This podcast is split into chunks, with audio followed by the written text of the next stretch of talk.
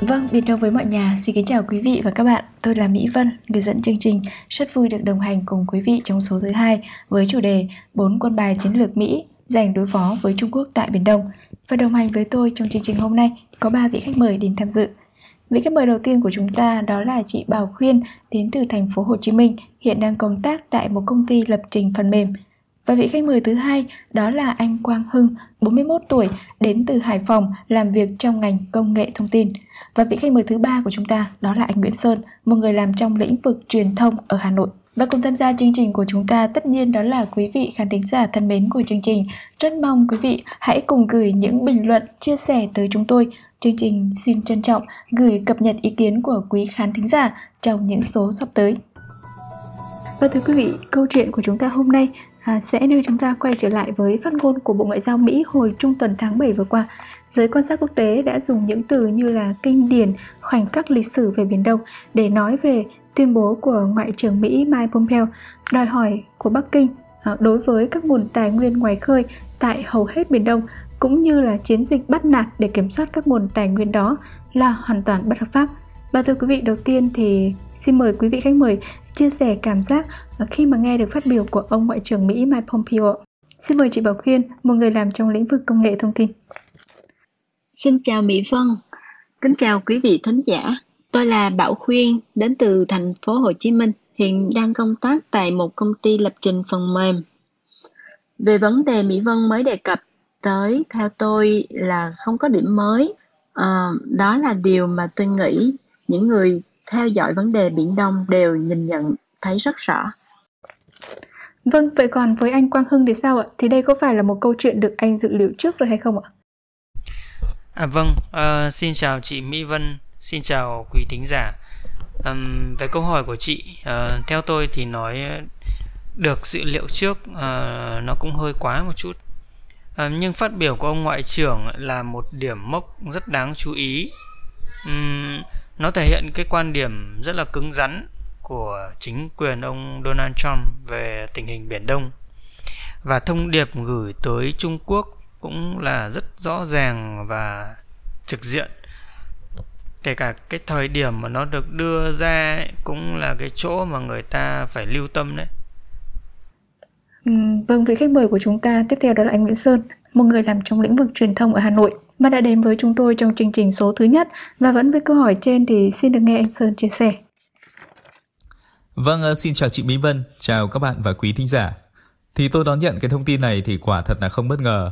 Nhưng mà lúc đó thì tôi nghĩ rằng thế này, tôi nghĩ là sao mà Mỹ lại nói ra cái điều này chậm thế? Bởi vì tôi vẫn cho rằng đúng ra thì từ thời trước ấy, từ thời Clinton hoặc thời ông Obama thì Mỹ đã nên nói ra cái tuyên bố như thế này rồi, chứ không phải mà đợi đến bây giờ dưới thời ông Trump. Bởi vì tôi thấy rằng một cái phán quyết như thế này của Mỹ thì tôi thấy rằng nó đâu chỉ làm thỏa lòng, làm phấn khích những cái người mà thân Mỹ đâu.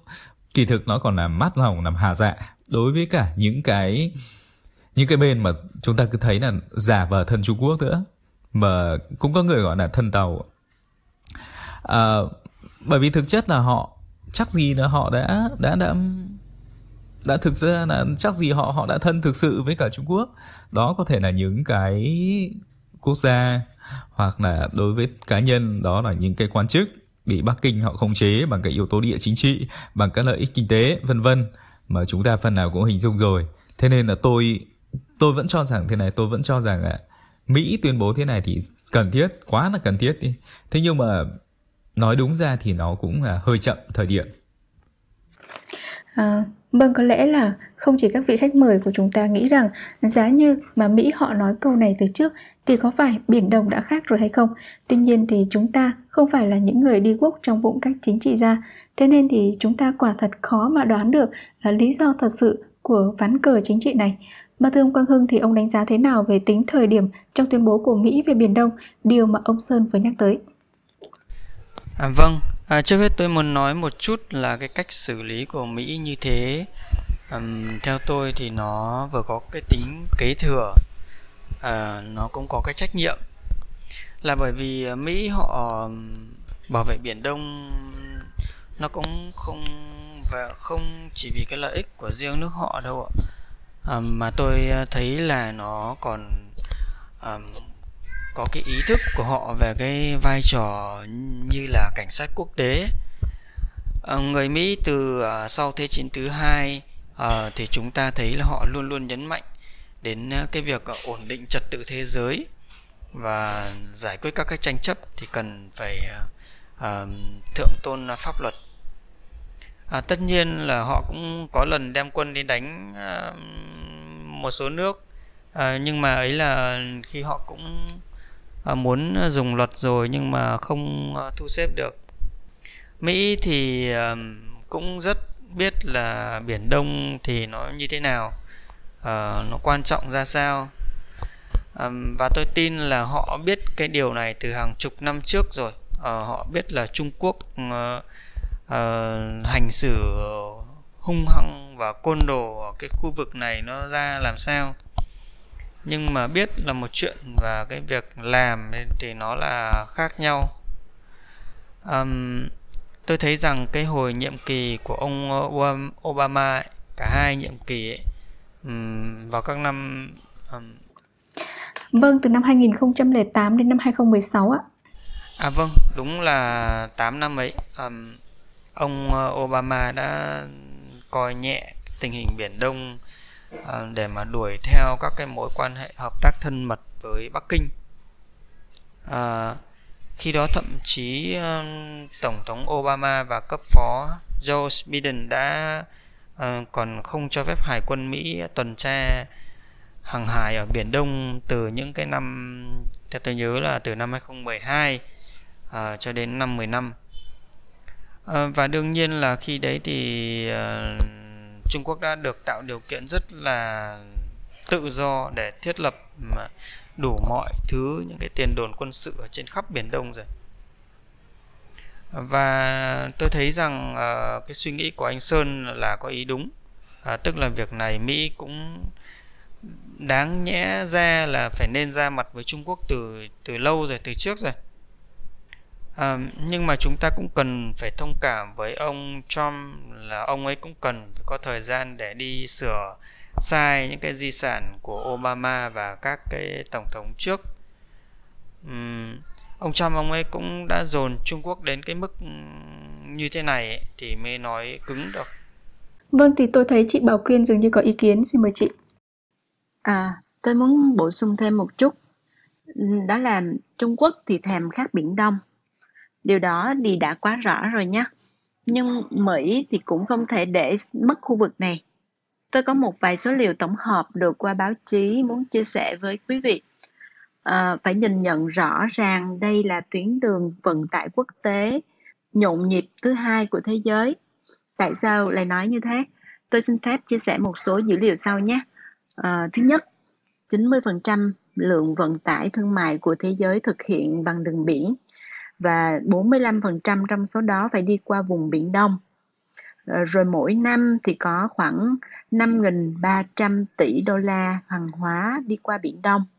Thứ hai là về dầu mỏ thì trữ lượng dầu mỏ ở Biển Đông khoảng 17,7 tỷ tấn. Trung Quốc gọi Biển Đông là Vịnh Ba Tư thứ hai. Nếu mà tính cả thêm con số từ việc đánh, đánh bắt cá cộng với ờ, dầu mỏ thì giá trị thu ở Biển Đông phải lên đến hơn 1.000 tỷ đô la Mỹ.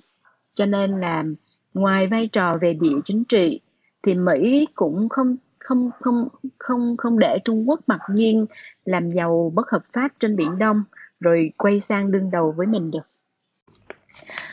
Vâng, như vậy thì chúng ta nói tóm một chút à, việc Mỹ phản đối mạnh mẽ Trung Quốc chưa từng thấy với vấn đề Biển Đông thì có thể tóm lại đó là thiên thời, địa lợi, nhân hòa và nó cần đến một thời điểm chín mùi như bây giờ. Và bây giờ thì chúng ta chuyển sang một vấn đề nữa, ấy là tại sao Trung Quốc lại tăng cường việc cản trở trên Biển Đông thời gian qua để đến nỗi lĩnh hậu quả từ Mỹ như vậy. Xin mời anh Nguyễn Sơn. À vâng thì tôi tôi tôi thấy có một cái cái điều thế này này. À, nói nôm na thì tôi thấy là họ vẫn là có một cái gọi là thói quen khó bỏ thôi tôi tôi thấy rằng người ta hay nghiên cứu về cái về cái bản tính dân tộc ấy. thì thực ra bản tính dân tộc ờ, của Trung Hoa thì chúng ta cũng biết là dân tộc Trung Hoa thì họ có một cái cái cái thuộc về bản tính dân tộc và và khoan đã tôi xin ờ, ngắt lời Nguyễn sơn một chút à, là như thế này này tôi cho là chúng ta không nên vội vàng quy kết à, người dân Trung Quốc người ta như thế này như thế kia ở đây ấy là chúng ta đang chỉ nói về cái chính quyền của họ thôi là cái chính quyền Đảng Cộng sản Trung Quốc ấy đúng không ạ? À, vâng ạ. Thì thực thực ra thì ở đây tôi tôi cũng hiểu um, uh, ý của bạn rồi. Nhưng mà cái cái ý của tôi thì có lẽ là do tôi diễn đạt nó chưa được tốt chưa được đủ hết thôi. À, thực ra thì cái ý của tôi muốn nói đấy tôi dẫn ra cái điều gọi là bản tính dân tộc. Bởi vì chúng ta không nên đánh giá một như một số người Việt chúng ta ấy. thực ra là bởi vì lòng yêu nước lòng tự hào dân tộc nên thì chúng ta hay hay nhìn nhận rằng uh, cái bản tính dân tộc Trung Hoa là như thế này thế nọ. Um, và điều đó là nó dẫn đến cái hành vi ở biển Đông. Uh, thì tôi tôi chính là tôi đang muốn phân định rõ cái này đấy tôi đang muốn phân định rõ là cái cái sự cản trở liên tiếp của Trung Quốc tại biển Đông ấy. Thì thực ra nó nó là cái thói hư nó là cái thói hư khó bỏ của chính quyền đương thời. Chứ um, tôi nghĩ rằng về vấn đề này tôi nghĩ về về về vấn đề này thì có lẽ là bạn khách mời thứ hai sẽ hiểu rất rõ và và xin mời bạn uh, cho ý kiến của mình chúng ta cùng đóng góp cùng tham khảo. Cảm ơn anh. Um, tôi thấy rằng uh, với chính quyền Trung Quốc thì các cái hành vi hung hăng uh, ở biển Đông của họ cũng là một cái mũi tên nhắm tới nhiều mục đích.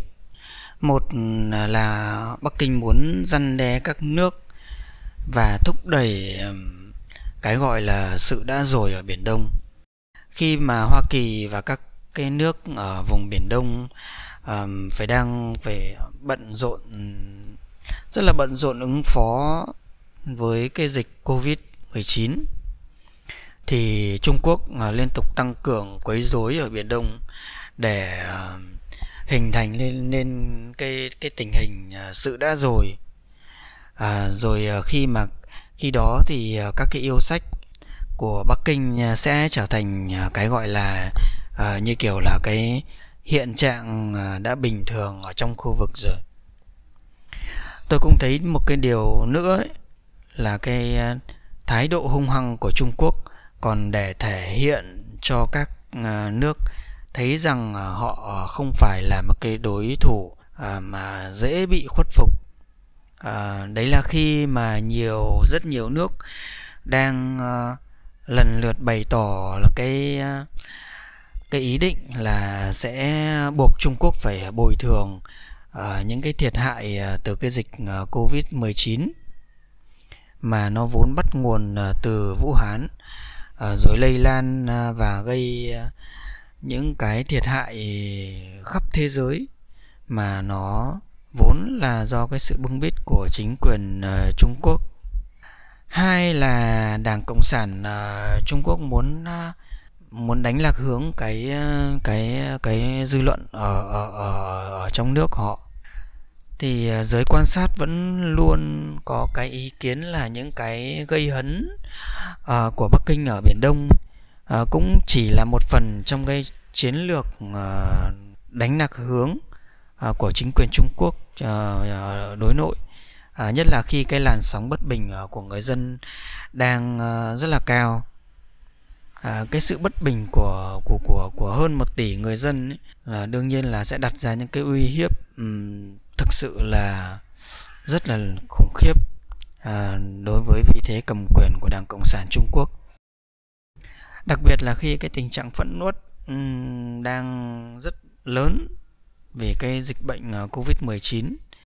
Rồi gần đây là những cái trận lũ lụt liên tiếp và rất là nghiêm trọng. Rồi hàng loạt những cái vấn nạn khác mà không có cái không có cái dấu hiệu gì được giải quyết như là tham nhũng hay là cửa quyền rồi là ô nhiễm môi trường rồi là tranh lệch giàu nghèo. Rồi bằng cái việc khuấy động cái tình hình biển đông thì chính quyền trung quốc à, sẽ kích động cái tinh thần dân tộc của người dân uh, khiến cho họ uh, tạm gác những cái bất bình trong nước để tập trung vào cái việc chống lại các cái thế lực thù địch nước ngoài đang xâm phạm chủ quyền của Trung Quốc ở Biển Đông. Vâng và dường như cái điều thứ hai mà ông đang nói đến đấy thì nó có cùng tính chất à, kế thừa của các đời lãnh đạo của Đảng Cộng sản Trung Quốc thì phải à, khi họ rối loạn thì họ hay hướng ra ngoài để làm một cái gì đó. Ví dụ như năm 1979 khi mà Trung Quốc trong nước cũng rất lung lay thì họ phát động chiến tranh thế giới với Việt Nam. Thời điểm Gạc Ma năm 1988 cũng như thế và nó diễn ra trước sự kiện Thiên An Môn một năm Vâng, che giấu nó đã là nền tảng và đó cũng là bản chất của chuyên chế đó rồi. Chưa kể là sang năm năm tới nhé, năm 2021, Trung Quốc sẽ diễn ra sự kiện kỷ niệm 100 năm thành lập Đảng Cộng sản của nước này.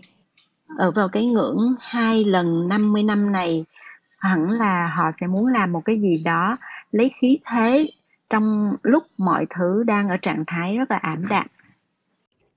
Và chúng ta đã đi được một nửa buổi trò chuyện và các vị khách mời của chúng ta, tôi muốn hỏi nhanh rằng liệu Mỹ đang có kế sách nào với Trung Quốc trong vấn đề Biển Đông hay không? Xin mời anh Sơn. À, theo tôi thấy thì thế này, nếu mà gọi cái phương án của Mỹ tại Trung Quốc tại Biển Đông mà theo theo cái cách mà cái người cổ Trung Quốc họ hay dùng đó là có các túi lang, túi cẩm lang, túi khôn nào đấy ấy, thì tôi nghĩ rằng Mỹ bây giờ họ không phải chỉ có một cái túi khôn, không phải chỉ có một cái túi cẩm lang mà để ứng phó với Trung Quốc đâu. Vị giáo sư này thì cái, cái tên này thì tôi tôi tôi tôi cố nhớ xem nào. À, hình như là ông Carl Tyner thì phải, vâng vâng. À, thì thì tôi nhớ không không chính xác lắm nhưng mà ông ấy là một vị giáo sư ở Australia. Thì ông có nói về ông có phân tích về ba cái túi cẩm lang này của của Mỹ đối với Trung Quốc là thế này. À, cái thứ nhất là Mỹ họ sẽ hỗ trợ trên cái phương diện ngoại giao theo theo cái cách ngoại giao của họ tức là dưới dạng các tuyên bố hoặc lời nói bằng văn bản. Thì các bạn cũng thấy là cái cách này dường như là Mỹ sau cái tuyên bố trung tuần tháng 7 thì họ cũng đã thực hiện cái cách này rồi. Sau đó là họ cứ giải rác ra ông ngoại trưởng Mỹ rồi ông, thậm chí ông Trump viết trên Twitter thế cứ một tuần ông ấy cho đôi ba cái hoặc là một số cái buổi phát biểu hoặc là ông các ông ấy nói trên những cái tờ báo mà thấy họ thấy là tin cậy Fox News Đấy, thì thì thì họ lại có những cái phát ngôn dưới dạng tuyên bố hoặc những cái văn bản như thế thể hiện cái sự ủng hộ đối với uh, các quốc gia biên giới với Trung Quốc tại Biển Đông và nhắm thẳng vào Trung Quốc và chỉ trích. Uh, cái um, túi cẩm nang thứ hai ấy, thì đó là Mỹ là có thể thực hiện các hành động đơn phương nhằm ủng hộ một quốc gia ven biển. Thì cái này là Mỹ sẽ sử dụng cái sức mạnh phô diễn cái sức mạnh um, của họ trực tiếp phô diễn sức mạnh của họ để thể hiện cái thái độ và chứng minh rằng cái lời nói của họ không phải lời nói suông. à, túi khôn thứ ba mà có thể nói là cái cái cái cái cái cẩm lang thứ ba mà Mỹ sẽ dùng đến để mà tấn công Trung Quốc thì tôi cho rằng đó là họ sẽ kết hợp với các quốc gia ven biển để thực hiện các hoạt động chung nhằm ngăn chặn Trung Quốc. Thế nhưng mà cái này thì tôi nghĩ là cái phương án thứ ba là Mỹ và nhiều người cũng thích ấy, bởi vì nó sẽ tạo dựng một cái hệ thống phòng thủ, tạo dựng một cái liên minh khá là vững chắc ở khu vực và nó đem lại lợi ích về nhiều mặt. Thế tuy nhiên mà như như như ông giáo sư của úc này thì ông ấy phân tích như thế này. Ông nói trên cái tờ dân trí thì tôi có đọc thấy này ông ấy quan ngại rằng cái cẩm nang thứ ba này cái phương án thứ ba này thì rất là ít khả năng xảy ra. Bởi vì ở các quốc gia ven biển có chung đường biên với với với Trung Quốc ấy, thì họ đều có một cái đều trong một cái tâm thế là vẫn còn e rẻ e ngại cái phản ứng của Trung Quốc. Nó sẽ ảnh hưởng đến các lợi ích của họ. Ở đây thì tôi thấy rằng có cả sự đe dọa, rồi có cả các vấn đề về về mặt kinh tế, mối quan hệ tương hỗ, rồi những cái điều mà chúng ta vẫn thường gọi là sợ bóng, sợ gió. Có cái sợ thật nhưng có những cái là sợ bóng, sợ gió. Thì họ, nó sợ rằng một khi mà họ dính sâu với mỹ quá, họ họ thể hiện rõ ra mặt quá, thì như vậy thì nó sẽ nó sẽ mang đến một cái điều đó là họ sẽ bị ừ, ảnh hưởng bị phản ứng từ phía Trung Quốc và họ vẫn còn e ngại cái điều này. Thì tôi thấy rằng trong cái giai đoạn hiện nay ấy, thì cái phương án thứ nhất và phương án thứ hai thì Mỹ đã và đang rồi sẽ làm rồi. Thế còn cái phương án thứ ba thì cũng không biết chừng họ sẽ làm nhưng mà cái phương án thứ ba thì thì hiện giờ thì thấy là nó ít khả năng nhưng mà họ sẽ phải có những cái bước đi cân nhắc và bước đi chắc chắn để họ thực hiện cái phương án mà họ rất là mong muốn ấy. Vâng, vậy thì tôi muốn hỏi thêm đâu là cẩm nang hay là túi khôn cho Việt Nam trong giai đoạn hiện nay? Mà theo tôi được đọc trên tờ Asia Times thì hầu hết các nhà phân tích đều cho rằng với tình trạng bất cân xứng về lượng quân sự, Việt Nam chỉ có thể lựa chọn chiến lược phòng thủ trong cuộc tranh chấp chủ quyền với Trung Quốc. Và tờ báo này cũng cho biết là các chuyên gia nhận định rằng khả năng răn đe lớn nhất của Việt Nam đối với Trung Quốc đó là thông qua quan hệ đối tác quốc tế và tôi muốn hỏi ý kiến của các vị về nhận định này. tôi thì nghĩ đến một cách nữa đó là Mỹ có thể áp đặt lệnh trừng phạt chống lại các quan chức và doanh nghiệp Trung Quốc, những người mà có liên quan tới hành động ở Biển Đông. À, việc này cũng tương tự như họ đã làm đối với những cá nhân và tổ chức có liên quan đến à, việc triển khai luật an ninh ở Hồng Kông đó. Tôi thấy, à, theo tôi thấy thì người Mỹ họ đã nhận ra cách đánh thẳng vào các cá nhân quan chức là cách hiệu quả và khiến quan chức cộng sản Trung Quốc phải khiếp sợ. Tôi có theo dõi báo đài thì thấy rằng Mỹ sẽ tiếp tục mở rộng xu hướng trừng phạt quan chức gây nợ máu với nhóm người thiểu số Ngô Duy Nhĩ, người Tây Tạng và những người tập pháp luân công. Vâng, chúng ta đang nói cụ thể đến giai đoạn một tháng gần đây. Sau tuyên bố của Ngoại trưởng Mỹ, theo nhận định của Asia Times, thì sức mạnh lớn nhất đối với Việt Nam đó là nhận được đảm bảo chiến lược hơn nữa từ Hoa Kỳ. Chị có đồng ý với quan điểm này hay không? Ừ, vâng, tôi cũng thấy là Hà Nội như là đã biết chắc chắc chiêu cơ hội mở rộng quan hệ với các nước rồi. Ví dụ như là hồi tháng 8 năm 2019 nhé, Việt Nam đã mở rộng quan hệ quốc phòng với Nam Phi, trong khi à, Thủ tướng Úc ông à, Scott Morrison cũng đã tái khẳng định hợp tác quốc phòng với Việt Nam trong chuyến thăm Hà Nội. Trong năm 2019 thì Việt Nam cũng đã ký kết các thỏa thuận quốc phòng mới với Liên minh châu Âu và với Nhật Bản. Vâng và dường như thì chính quyền Trump đang hiểu rõ tình thế Việt Nam và họ có cách điều chỉnh cho hợp thời và đối với các nước ven Biển Đông khi muốn khẳng định chủ quyền vừa lo ngại sự uy hiếp của Trung Quốc thì ông Ngoại trưởng Pompeo hồi trung tuần tháng 7 đã nói trắng như thế này. Điều thật khó khăn đối với một số quốc gia nhỏ, họ sợ bị nhắm tới, một số nước trong số họ vì thế mà không chỉ đơn giản là không có khả năng mà còn không đủ khả năng để sát cánh cùng chúng ta trong lúc này. Và cũng trong bài phát biểu này thì ông Pompeo kêu gọi các quốc gia thuộc thế giới tự do hình thành một liên minh quốc tế để chống lại mối đe dọa từ chính quyền Trung Quốc. Ông Pompeo nói nếu bây giờ chúng ta quỳ gối thì con cái của chúng ta sẽ phải cầu xin sự thương xót của Đảng Cộng sản Trung Quốc, một thế lực có các hành vi gây ra thách thức chủ yếu hiện nay của thế giới tự do. À vâng, tôi tôi thì tôi cho rằng Việt Nam có lẽ bây giờ cũng cần có những động thái mạnh mẽ hơn rồi, rõ ràng hơn chứ không nên e rẻ quá. À, thực ra cái e rẻ quá của chúng ta thì có những cái thời điểm thì đó nó là phù hợp và cũng cần phải làm như thế. Nhưng tôi nghĩ rằng có những thời điểm thì cẩn trọng quá chăng? À, tôi kể ra một cái chi tiết này ờ, thì sau cái phát biểu của ông ngoại trưởng Mỹ vào ngày thì vào ngày 15 tháng 7 thì báo chí Việt Nam thì có một số tôi để ý là có một số tờ báo đông người truy cập tờ báo lớn ấy ở Việt Nam thì họ họ rất là trên đà hưng phấn mà. Thì họ họ rất là phấn khích và họ đã giật những cái tiêu đề ví như tôi còn tôi còn ghi vào đây này. À, Việt Nam hoan nghênh lập trường của Mỹ về Biển Đông.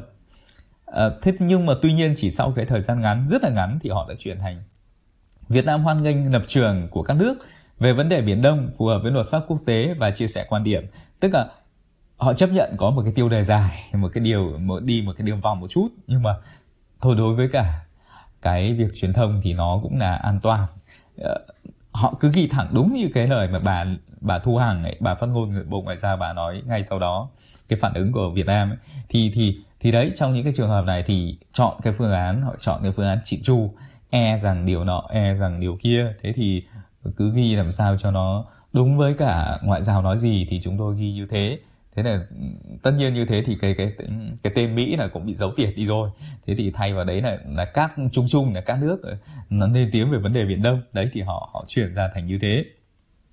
Nhưng mà tôi thấy rằng cái cũng bên cạnh đấy thì cũng có điểm mà đối với giới cầm quyền Trung Quốc ừ, thì chúng tôi thấy thì tôi thấy rằng cái cái truyền thông của chúng ta có những cái điểm đã khá hơn rồi.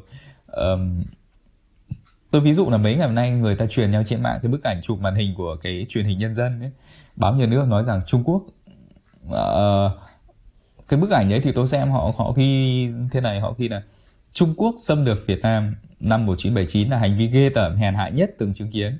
Thì tôi nghĩ là đấy nếu như mà những cái vấn đề như thế thì nó đã được mở ra rồi. Những cái vấn có những vấn đề nó ngày xưa người ta cho là nhạy cảm lắm người ta cho rằng nó là cái vấn đề mà ờ, mà mà mà phải nói là không không dám hé răng ra thì bây giờ người ta đã bắt đầu người ta nhận thức ra nó và người ta dám ra nó nói ra nó. Bởi vì thực ra nó cũng là cái sự phát triển. Tôi thấy rằng nó cũng là cái sự phát triển tất nhiên của lịch sử thôi. À, anh cũng không thể mãi anh uh, trung dung trong một cái trạng thái ừ, trung dung thì cũng nhiều cái tốt nhưng mà anh cũng không thể mãi trong một cái trạng thái là ông này không muốn mất lòng ông kia không muốn mất lòng ở giữa mà được lợi hai bên. Nhưng mà thực ra thì có những bên họ cũng không cho mình được lợi đâu mình ngồi yên nhưng mà cũng cũng không được yên. Vậy thì ông phải lựa chọn. Thì tôi nghĩ là đã đến cái thời điểm để mà người ta ít nhất là đưa ra được cái đưa ra được cái cái cái cái cái sự lựa chọn. Chưa nói là ông hành động cụ thể thế nào nhưng mà ông đã phải động não ông đã phải tư, tư duy rồi và ông ông đã phải lựa chọn. Thì đấy thì tôi thấy rằng có những vấn đề đã cởi mở hơn rồi và có những vấn đề là người ta đã phải ngồi lại và người ta nghĩ là quyết hướng này hay quyết hướng kia đấy thì là như vậy ạ Vâng như vậy thì chúng ta cũng thấy rằng đối với lời kêu gọi của Hoa Kỳ, một liên minh hùng mạnh chặn đà bành trướng của Bắc Kinh rất có thể sẽ sớm được hình thành và bởi vì nhiều nước đã nhận ra sự nguy hại từ chính quyền Trung Quốc và tình huống đó mở ra hy vọng về việc chấm dứt những hành vi kiểu lật rừng của Trung Quốc ở Biển Đông cũng như là các vấn đề khác. Và từ quý vị khách mời cùng quý khán thính giả, chương trình tọa đàm số 2 Biển Đông với mọi nhà xin được kết thúc tại đây. Chúng tôi cảm ơn sự quan tâm của quý vị và nếu quý vị thấy thông tin thú vị thì quý vị hãy đăng ký và gửi bình luận tới chương trình. Xin thân ái chào tạm biệt và hẹn gặp lại quý vị trong những số tiếp theo.